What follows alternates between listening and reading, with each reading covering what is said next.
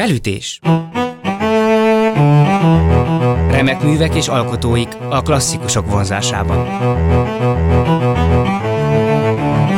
A műsorvezető Molnár Szabolcs.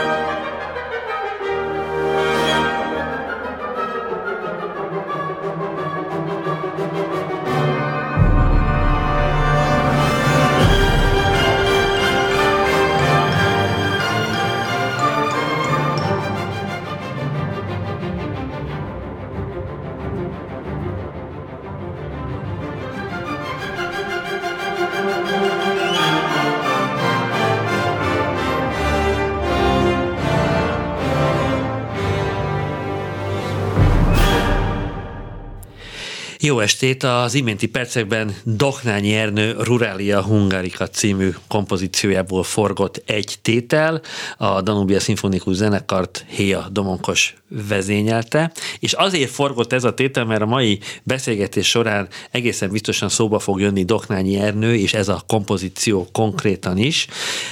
A közel múltban, ha jól tudom, már megjelent egy kis, kis alakú könyv, egy 51 néhány oldalas füzetszerű formátumban, Ozsvárt Viktória írta, és az a címe, hogy a francia kapcsolat, Haraszti Emil pályaképe. Most a rádió hallgatók közül szerintem sokan nem tudják ki az a Haraszti Emil. Nagyjából a Bartók Kodály generációhoz tartozik, 1885-ben született, 1958-ban hunyt el Franciaországban, a két világháborúnak egy meghatározó zenetudósa, zenekritikusa, zenei szervezője volt, és össze volt egy konferencia, egy tulajdonképpen közép-európai tematikájú zenetudományi konferencia, és ott Osváth Viktória előadott ebből, tulajdonképpen ebből az anyagból egy, egy, egy részletet, ami kifejezetten Haraszti Emilnek a francia zenetudományi élete, zenei élettel kapcsolatával foglalkozott, és a levezető elnök Kovács Sándor azt a kérdést intézte az előadás után Osváth Viktóriához, hogy hát hogy annak idején a Zenakadémiáról csak arra emlékszik, hogy ez a Haraszti Emil, ez egy, ez egy csúnya bácsi volt, és hogy Bartók Béla nagyon ki, ne, ki nem állhatta Bartók Béla ezt a figurát. Na most én most nem akartam ezt a, ezt, a, ezt a történetet felidézni, de hát a könyv az azzal kezdődik, hogy Haraszti Emil munkásságáról a Bartók Béla által megfogalmazott tömör és a legkevésbé sem hízelgő jellemzés vált a leginkább ismerté, és akkor idézett egy levélből, hogy 31-ben Bartók így fogalmazott, fel kell világosítanom önt arról, hogy Haraszti ostoba, és ráadásul rossz indulatú ember, aki méghozzá annyit ért a zenéhez, mint tyúk az ABC-hez, saját érdekében azt tanácsolom önnek, hogy ne idézzen tőle, természetesen ügyesen tudja felhasználni azt, felhasználni azt, amit másoktól hall vagy olvas, és így korlátoltsága első pillanatban nem annyira szembeötlő. Úgyhogy ez nagyon érdekes, hogy ugye Bartók Béla, vagy Kodály Zoltán, vagy Doknányi Ernő, hogyha valakire jót mondott, akkor az egy ilyen pecsét, ami örök életében elkíséri az embert, egyfajta ilyen beavatás, vagy föl van kenve.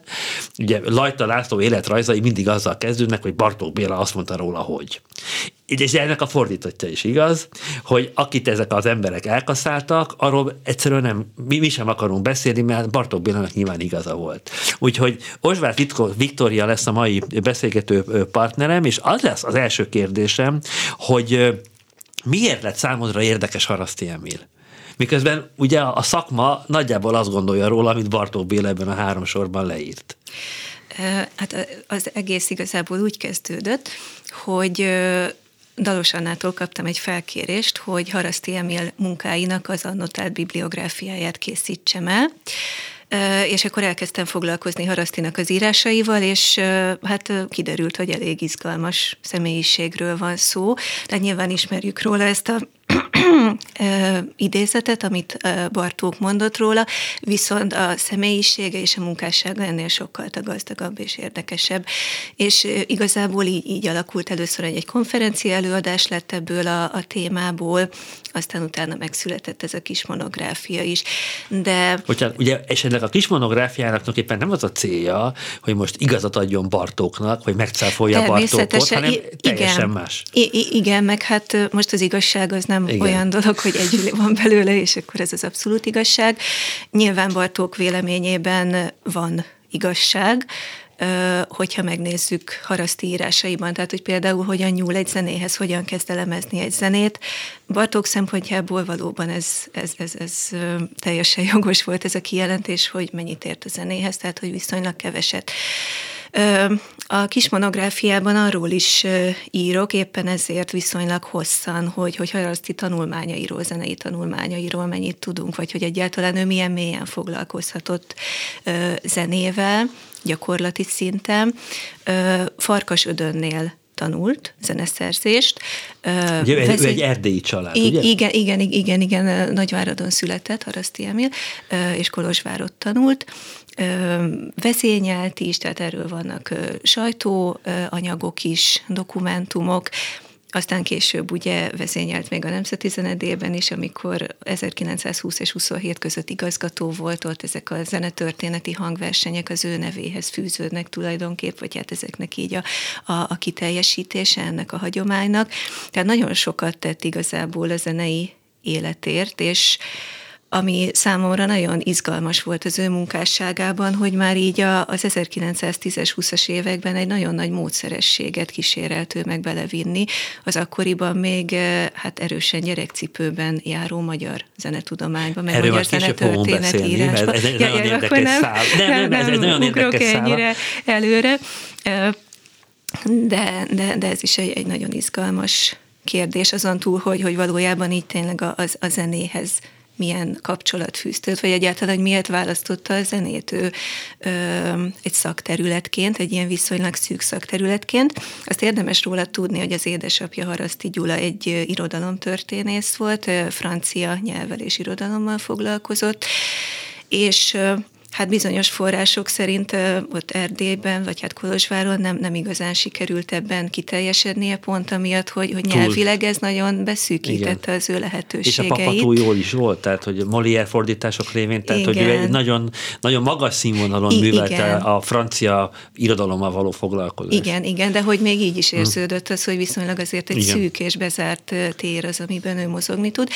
És én azt gondolom, hogy, hogy Haraszti számára ez is motiváció motivációt jelenthetett, hogy a zene az végül is így nyelvek fölött, tehát nemzetek fölött tud közlekedni, és ez egy nagyon nyitott területnek tűnhetett a számára, és talán ezért is kezdett el ebbe az irányba indulni. A könyvnek a végén van egy nagyon tartalmas, hosszú leírás. Uh-huh. Egyébként ez a bizonyos, ugye, hogy annotált bibliográfiát Igen ként indult ez a kutatás. A Harasztinak a, a, az írásaiból egy, egy nagyon tekintélyes válogatás, és ahogy írod is, hogy ez még csak nem is egy teljes válogatás, igen, tehát igen. hogy elérhető ez a bizonyos teljes bibliográfia is, csak itt magában ebben a könyvben nem olvasható. És ugye nagyon érdekes, hogy ő egy, egy, egy kifejezetten szorgalmas és aktív zenekritikus is volt, és Igen. nagyjából 1909 és nagyjából 20-as évek közepéig, úgy körülbelül. 30-as években 30 is évekig, a, a, a budapesti hírlapnak volt a igen, igen. tulajdonképpen az igahúzó zenei szakírója, hogy ebben a, a hírektől kezdve a, a rövid kritikák, a nagy kritikák, a nagy tanulmányok, így nagyon sok minden megjelent a, a budapesti hírlapban, Igen. és egészen elképesztő ez a lista, tehát hogy tulajdonképpen a, a kritikai működése az önmagában is megérne egy, egy egészebb, egy nagy fejezetet, hogy mi, mi derül ki ebből a kritikákból. Őt mennyire tekinthetjük a két világháború közötti magyar zenekritika hagyományának, ugye mondjuk itt lehetne Tótaladárt említeni, uh-huh. Jemnicet, hogy ezekhez képest, ő hol, vagy akár a korábbiak között mondjuk Csád Gézát, hogy, uh-huh. hogy ő hol helyezkedik el ebben a, a hagyományban? Hát ami nagyon izgalmas az ő zene kritikáiban, vagy hát közben szúrnék itt egy ilyen kis anekdotaszerű történetet, hogy bizonyos rossz nyelvek szerint nem is feltétlenül volt ott minden egyes koncerten, amiről kritikát írt. Esetenként csak a főpróbára benézett, uh-huh. és akkor ez alapján írta meg a kritikát. Erről dokumentumot nem, nem találtam, tehát hogy ami nyilvánvalóvá tenné ezt, de keringtek ilyen plegykák. Ami az írásaira nagyon jellemző, ezekre a kritikákra, hogy, hogy egy nagyon erősen átpolitizált szemléletet vitt bele a zene kritikáiba, és tulajdonképpen szinte mindennél oda lyukat ki, hogy a német és a francia ellentét, nem csak a zenei ellentét, hanem egyáltalán kulturális ellentét, sőt ilyen nemzetek közötti, vagy hát akár fai, így hmm. fogalmaz, fai ellentéteket ö, mutat ki, és erre építi föl aztán a zenekritikáit. És egy idő után egy picit emiatt azért sablonosak is lesznek, és közhelyesek a, a zenekritikái, de közben meg sokszor nagyon izgalmas megállapításokat tesz akár érdemes hát nem, tehát hogy a szórakoztató zenéhez is, ahogy viszonyult, hogy a jazzről is egy kifejezetten nyitott szemlélettel Hát írt. a következő zenénket majd fogja is példázni, hogy a mhm. jazzhez igen, való igen, igen. Ugye, ha, ha, ugye, hogy nála nagyon nyilvánvaló ez a fajta ideológiai elköteleződés bizonyos eszmék iránt. Ez zavaros ez a dolog, hogy most tulajdonképpen milyen eszmékhez, mert ugye maga ez a budapesti hírlap, ez, ez inkább ilyen konzervatív jobboldali, de egyáltalán nem egy szélsőséges beállítódású folyóirat volt, és nem is feltétlenül tükrözi mindig Haraszti Emilnek az álláspontja azt, ami mondjuk a budapesti hírlap lapnak volt igen, a szerkesztőségi igen. álláspontja. Tehát ilyen értelemben az, hogy egy zenekritikus a két világháború között valami fajta ideológikusságot is képvisel, ez a legnagyobbakra is igaz. Tehát ez igaz a Jemnicre is, meg ez igaz a Tótaladára is, csak számukra ők szimpatikusabb ideológiát képviselnek. Igen, igen, igen, lehetséges, hogy ez is benne van, meg, meg talán az is, hogy azért Harasztinál ez tényleg nagyon átolódik, tehát akár egy Brahms szimfóniát, vagy egy Bruckner uh-huh. szimfóniát Azt is olyan mérték. tudja hallgatni. Igen, igen, és akkor már ez ilyen hmm. hallgathatatlan, kifárasztja a közönséget, elviselhetetlen, tehát, hogy na- nagyon túlzásokba tud esni. Ellenben, hogy a francia, akkor sokkal nyitottabb a lelke. Akkor igen, és, és ez a, a Debussy is, hogy, hogy az elején nagyon üdvözölte Debussynek a megjelenését, meg a, a, a művészetét, ez is nem feltétlenül Debussy zenéjének igen. szólt, hanem annak, hogy itt van egy francia ember, és végre a francia kultúra is beszüremkedhet a, a német hagyomány által uralt magyar zenei életbe. Most hallgassunk meg egy, egy rövid részletet egy nagyon érdekes két világháború közötti Zeit Operből. En Zsenyeknek a Johnny Spiel auf, Húz rá Johnny című darabjából következik egy részlet, a Lipcsei Gewandhabu zenekart Lothar Zagrosek vezényli.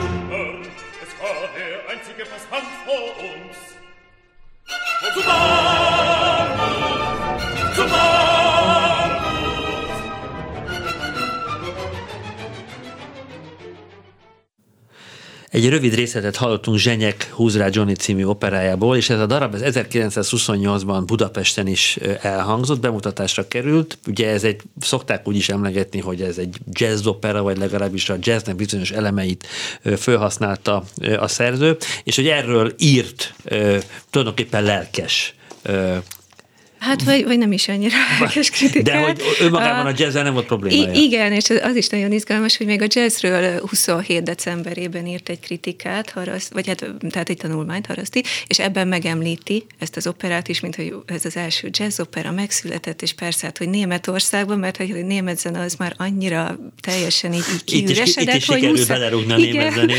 Abszolút, hogy, hogy természetes, hogy Németországban már így sikerült ezt a, ezt a kiüresedett zenét új tartalommal megtölteni. És itt a, nagyon lelkesedett még ezért a műért, meg a, a jazzért úgy általában. Ö, idéznék egy egy mondatot ebből a, a tanulmányból, azt írja a jazzről, hogy idézem, a magyar zene fai alkatát csak jó hiszemű naivitás vagy tudatlan nagyképűség féltheti a jazztől.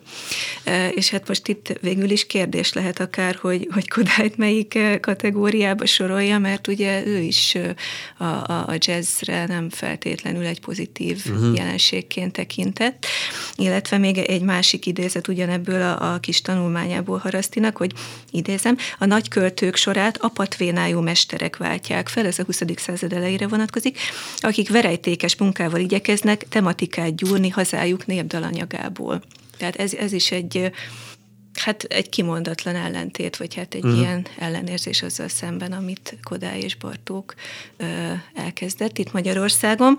Ö, de a, a jazz önmagában ugye Haraszti nagyon sokra tartotta, és a ritmust tekintette belőle a, a legfontosabbnak, ami így meg termékenyíti a, az európai zene hagyományát.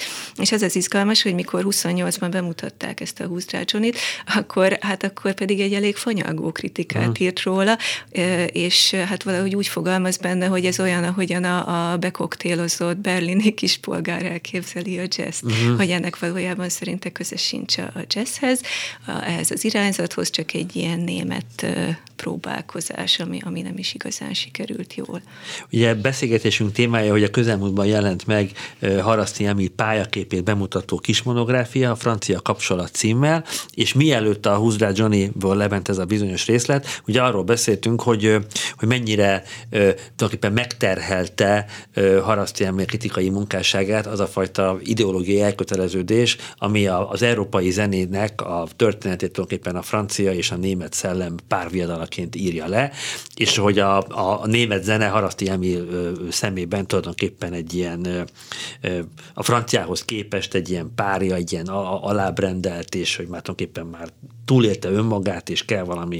Igen, és, és hogy a magyar zenére pedig olyan hatással van, hogy a német hagyomány így bezárja, Igen. gyarmatosítja, ilyen szót is használt rá, a francia az pedig kinyitja és szabadságot. És hogy milyen, milyen érdekes, hogy tulajdonképpen a francia zene iránti elköteleződés, ami egyfajta a, a germán igából való kilábalását segíteni a magyar zenének, hogy e tekintetben akár Kodályban, akár Bartókban tulajdonképpen ilyen eszmei társra vagy eszmei példaképre le lehetett volna, mert ugye Kodálynál is tulajdonképpen a, a német hatástól való ö, el, el, el, el, el különülésnek az egyik lehetséges módja volt, hogy a francia tradíciónak a, a, a megemésztése, a francia tradíciónak a beépítése a magyar gondolkodásba. Tehát ez egy, ez egy nagyon fontos gondolata volt a század előn mindkét szerzőnek.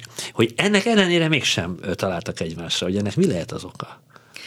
Hát valószínűleg a Harasztival szemben kialakult ellenérzés, amit uh-huh. Kodály nyilatkozatról nem tudok, hogy, hogy lenne Harasztiról uh, hasonló, mint amit Bartók megfogalmazott, de hát valószínű, hogy osztotta ezt a véleményt. Lehet, hogy Harasztinak, hogy egy, egy, egy tulajdonképpen annyiban igaza van Bartóknak, hogy egy olvasott és tulajdonképpen széles perspektívában képes nézni zenei jelenségeket, ugyanakkor mégiscsak a gondolkodásának van egy ilyen kiszámíthatatlan gőzössége, vagy nagyon is kiszámítható gőzössége uh-huh. van a gondolkodásának. Hát igen, vagy, vagy talán egyrészt ez, másrészt pedig az, hogy nem a zene áll a középpontjában uh-huh. ennek a gondolkodásnak, viszont ez, hogy, hogy azért tényleg egy, egy hatalmas műveltsége volt, meg hogyha megnézzük a tanulmányait, tehát annyi lábjegyzet van benne, hogy ö, rengeteg, ö, és a legkülönfélébb nyelveken, tehát angol, német, francia, olasz irodalmat feldolgozott. Ö, Hát a hivatkozásainak a pontossága az megint egy másik kérdés, tehát azt is, hogyha jobban belemegyünk, azért bizonyos felületességek ott is felbukkannak, de, de az tény, hogy egy nagyon széles látókörű ember volt, és valóban, hogy Bartók is mondta, nagyon jól használta föl azt, amiket így, így uh-huh. felszedett különböző helyekről, kiadványokból. Meg, meg a kapcsolati hálójának az építése is nagyon izgalmas kérdés, és, és ott is a kis monográfiában erről is van szó, hogy, hogy azért látszik, hogy mindig valahogy ott akart lenni, ahol így a zenei életnek a, tehát a, a tűz körül igen. szeretett volna lenni. Ott, ahol a döntések születnek. Igen, igen, igen. igen. Neki, neki volt határozott zenepolitikai elképzelése, tehát hogy neki Nagyon, volt igen. arról elgondolása, hogy milyennek kéne lenni az oktatásnak, hm. milyennek kéne lenni a állami finanszírozott nagy intézményeknek, stb. stb. Igen, tehát, és hogy... ezeket többnyire külföldi intézményi hm. példák hm. alapján fogalmazta meg. Tehát egész konkrét példákat is ír, hogy mit szeretne és miért szeretné úgy. Hamarosan innen fogjuk folytatni a beszélgetést, akkor következik most majd egy olyan zenei részlet, ami részben a magyar és a francia zene kapcsolatát is illusztrálja. Ez Berlioz Faust elkározásából mi más, mint a Rákóczi induló lenne. Majd a Berlini Rádió Szimfonikus zenekarát halljuk Fricsai Ferenc vezényletével, és akkor majd kanyarodjunk rá arra, hogy aztán hogyan építi Haraszti egyrészt a francia uh-huh. Kapcsolatait, mi az, ami ebből Magyarország számára hasznosnak bizonyult, és kicsit majd beszéljünk akkor arról is, hogy ő mit gondol arról, hogy mi az, hogy zenetudomány, hogy mi az, hogy zenetörténet. Úgyhogy következik a Rákóczi induló.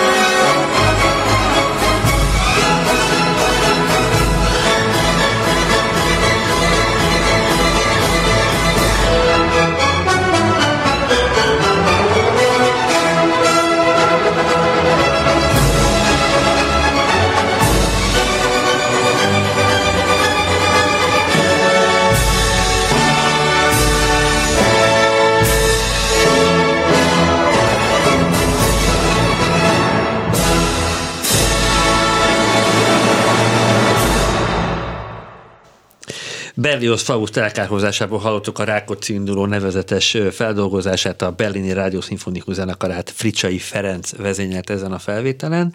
Továbbra is Haraszti Emil zenetudó, zenetörténész, zenekritikus pályaképéről beszélgetünk Osváth Viktoriával, az apropot pedig az, hogy nemrégiben megjelent egy kis monográfia a francia kapcsolat címmel Haraszti Emilről, és akkor talán kanyarodjunk is rá erre a francia kapcsolatra, hogy melyek, melyek voltak azok a francia zeneéletre, francia zenei intézményrendszerre jellemző dolgok, jelenségek, amiről Harasztinak az volt a meggyőződése, hogy meg kéne honosítani Magyarországon is, és hogy ez lenne a helyes irány.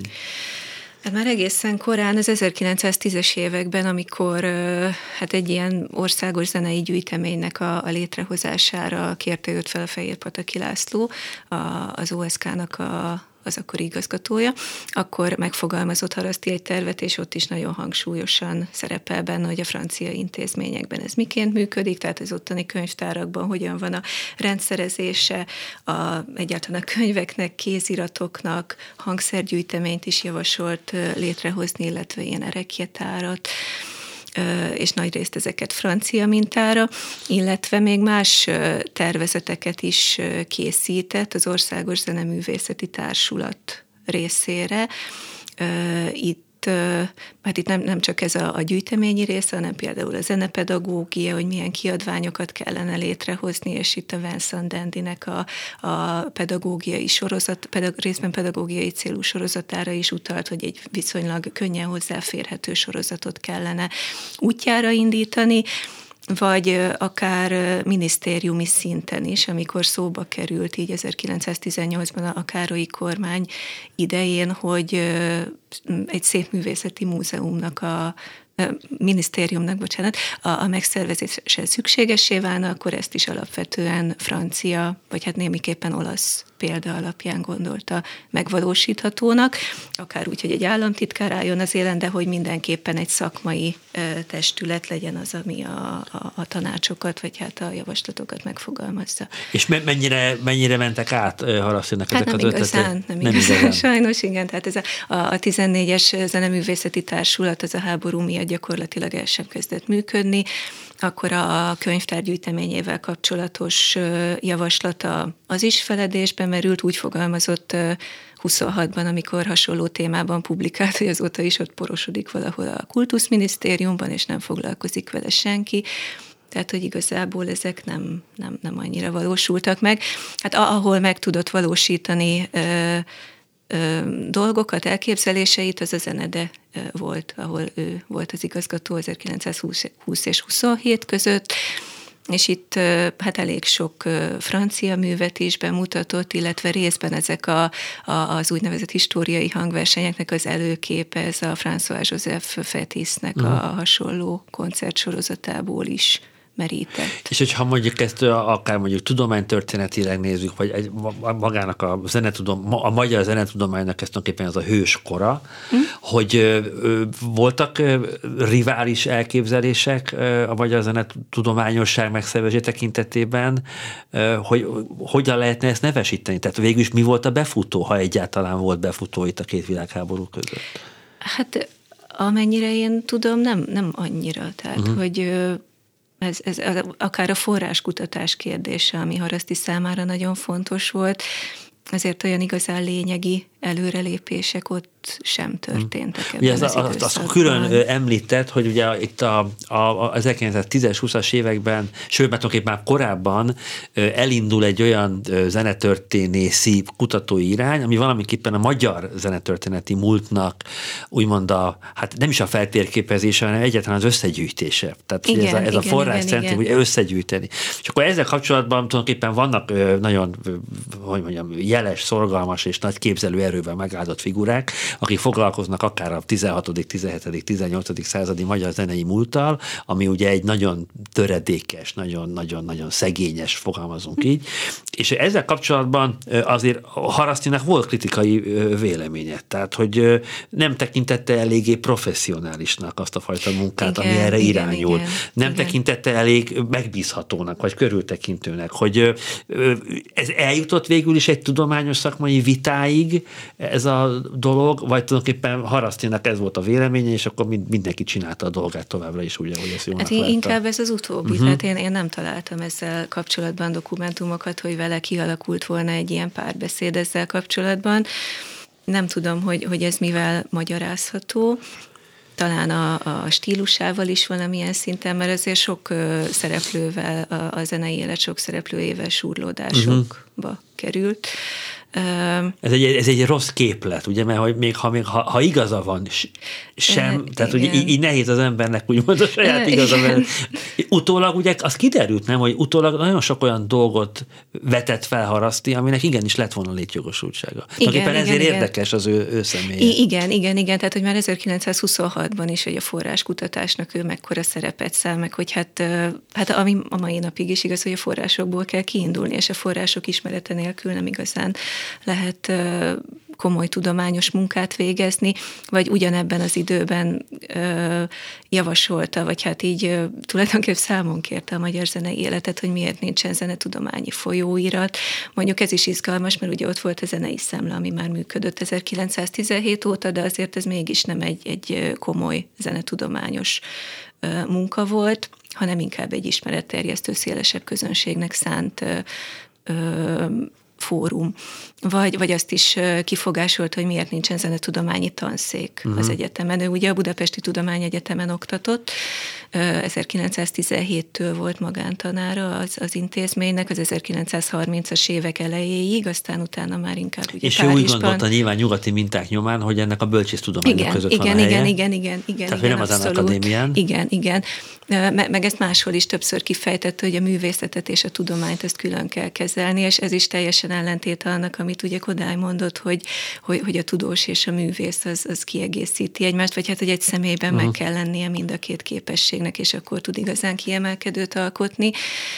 És hát valóban később, akik ugye, vagy hát nem is annyival később a 30-as években a magyar zenetudományban megjelent ugye Szabolcsi Bence, Barta Dénes, ők, ők valóban ezt így ötvözték magukban, Haraszti pedig, hát, hát ő a tudományt azt, azt, azt valóban nagyon újszerűen és igazából nagyon szakszerűen is végezte, de hát ez a művészi érzék egy picit talán hiányzott a, a szemléletmódjából. Igen, olyan, ugye már visszakanyarodunk oda, amivel tulajdonképpen a beszélgetésünket is elkezdtük, hogy, hogy valami fajta ö, zenei képességbeli hiányosság, vagy képzésbeli ö, hézagosság ö, jellemzi Harasztinnak a megszólalását. Tulajdonképpen, hogy nincsen ö, zenei fedezete annak, amiket beszél. Miközben ugye említette, hogy, hogy, hogy az egyetem alatt ö, vezényléssel foglalkozott, igen, nyilván igen. ez egy ilyen hobbi szinten, vagy, na de ha már valaki kiáll egy, ma csak öt ember elé, és elvezénylek egy madrigát, az már, az már önmagában feltételez valami fajta gyakorlatiasabb jártasságot. Tehát, hogy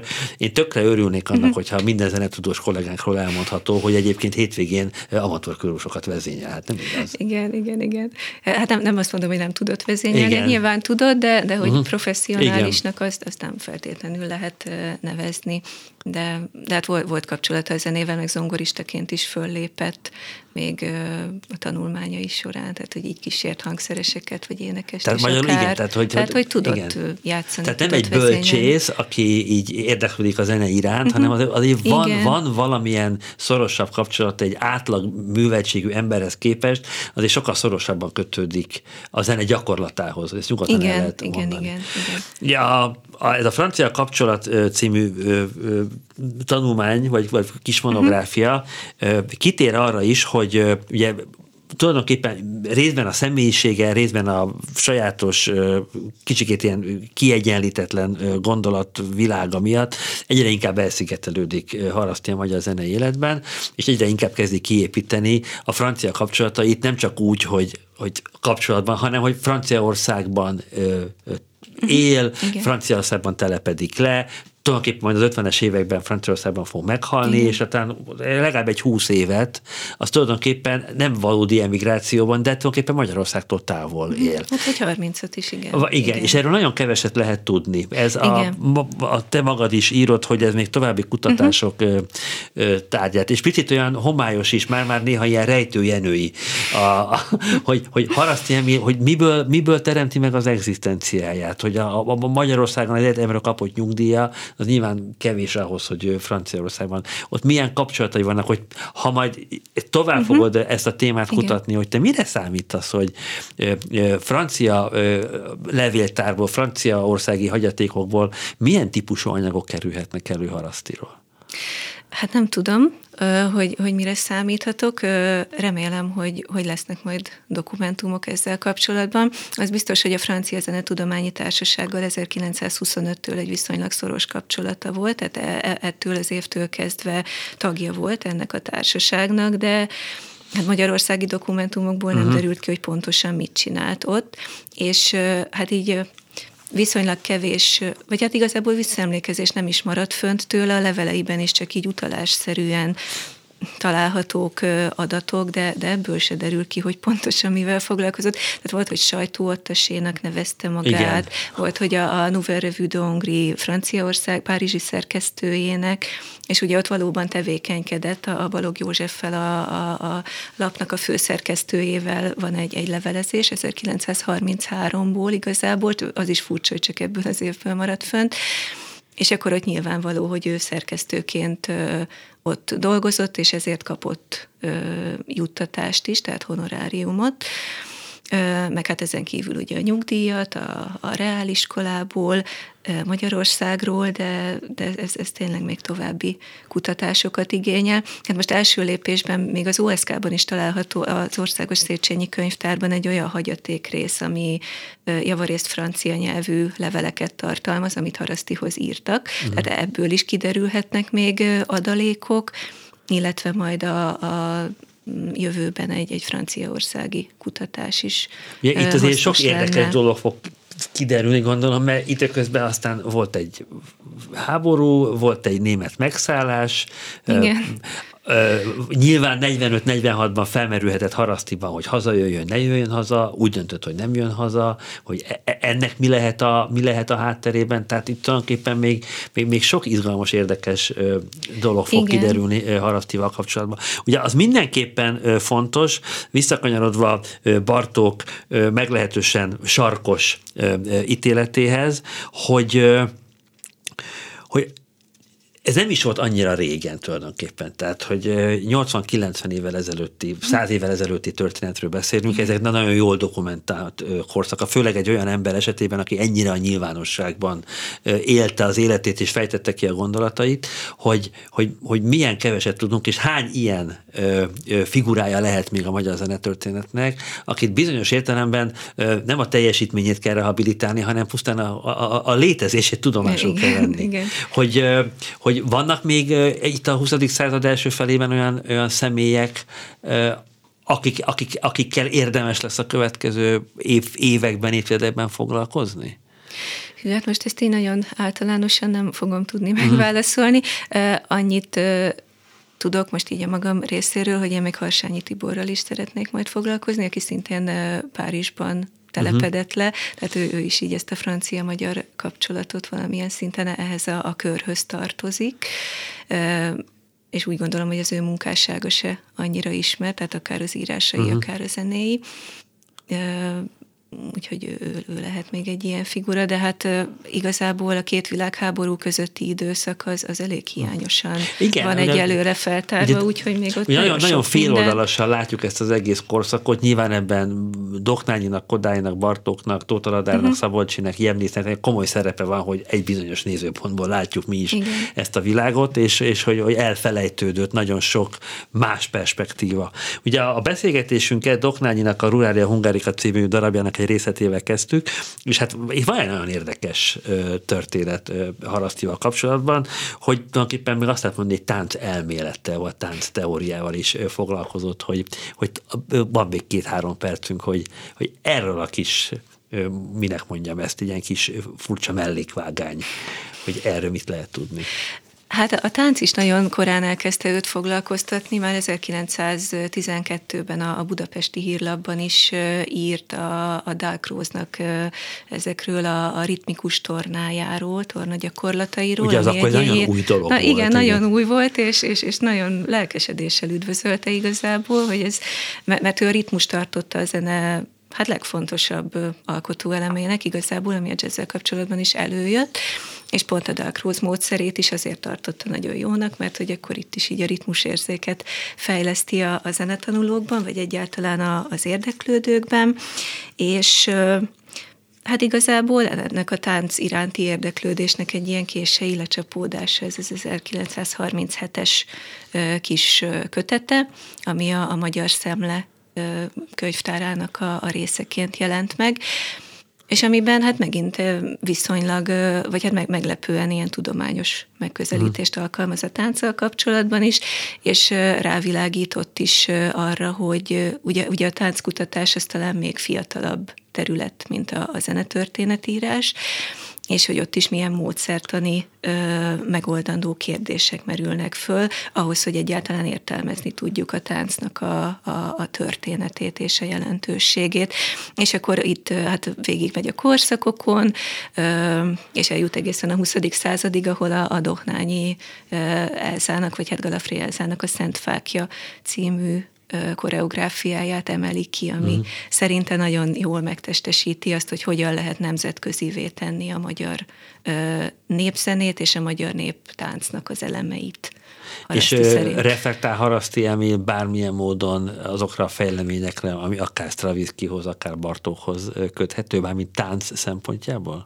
A ritmika szempontjából igen, és Stravinskynál ezt egy az egyben jazz hatásként írja le, hogy, hogy ez, tehát ugye már tavaszi áldozattól kezdve ez egy az egyben jazz, és véleménye szerint Bartók is Stravinsky-től vette át ezeket a a ritmus. Na ez például biztosan sokaknak nem tetszett volna, vagy egy ilyen, ilyen neked ugye az, az igazsága is kérdéses igen, persze igen. ennek a megállapításnak. Igen, hát nagyon sok mindenről beszélgethettünk volna még, ugye akár, akár az önálló köteteiről is.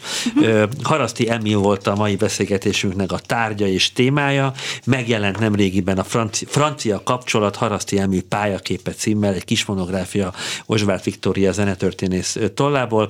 Keressék, mert nagyon izgalmas, mert a magyar zenetörténet írásnak a magyar, a, a zene magyarországi recepciójának egy nagyon érdekes fejezetét mutatja be ez a kötet. A jövő héten pedig Pusker Júlia hegedűművész lesz a, a vendégünk, és zárásképpen pedig következik Bartoktól egy olyan tétel, a két képből a virágzás tétel, mely annak idején úgymond ez a Párizs, vagy a Viszály almája volt Bartok és Haraszti között, mert Haraszti nem volt különösebben megértő ezzel a kompozícióval kapcsolatban, hogyha hát, jól, jól sejtem. Igen, igen, igen, hát egy ilyen nagyon halvány Debussy utóérzésnek gondolta. Igen vagy hát ezt is írta róla, igen.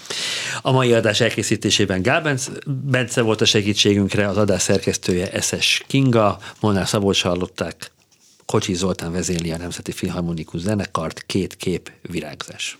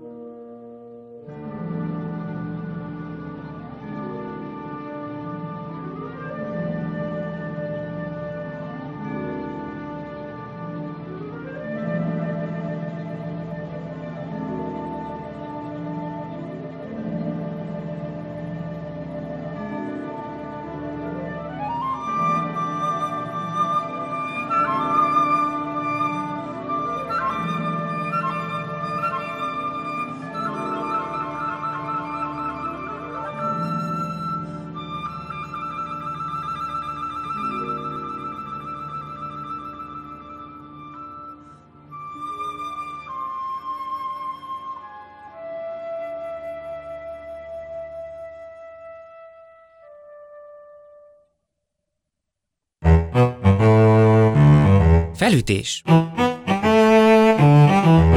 Remek művek és alkotóik a klasszikusok vonzásában. Molnár Szabolcs műsorát hallották.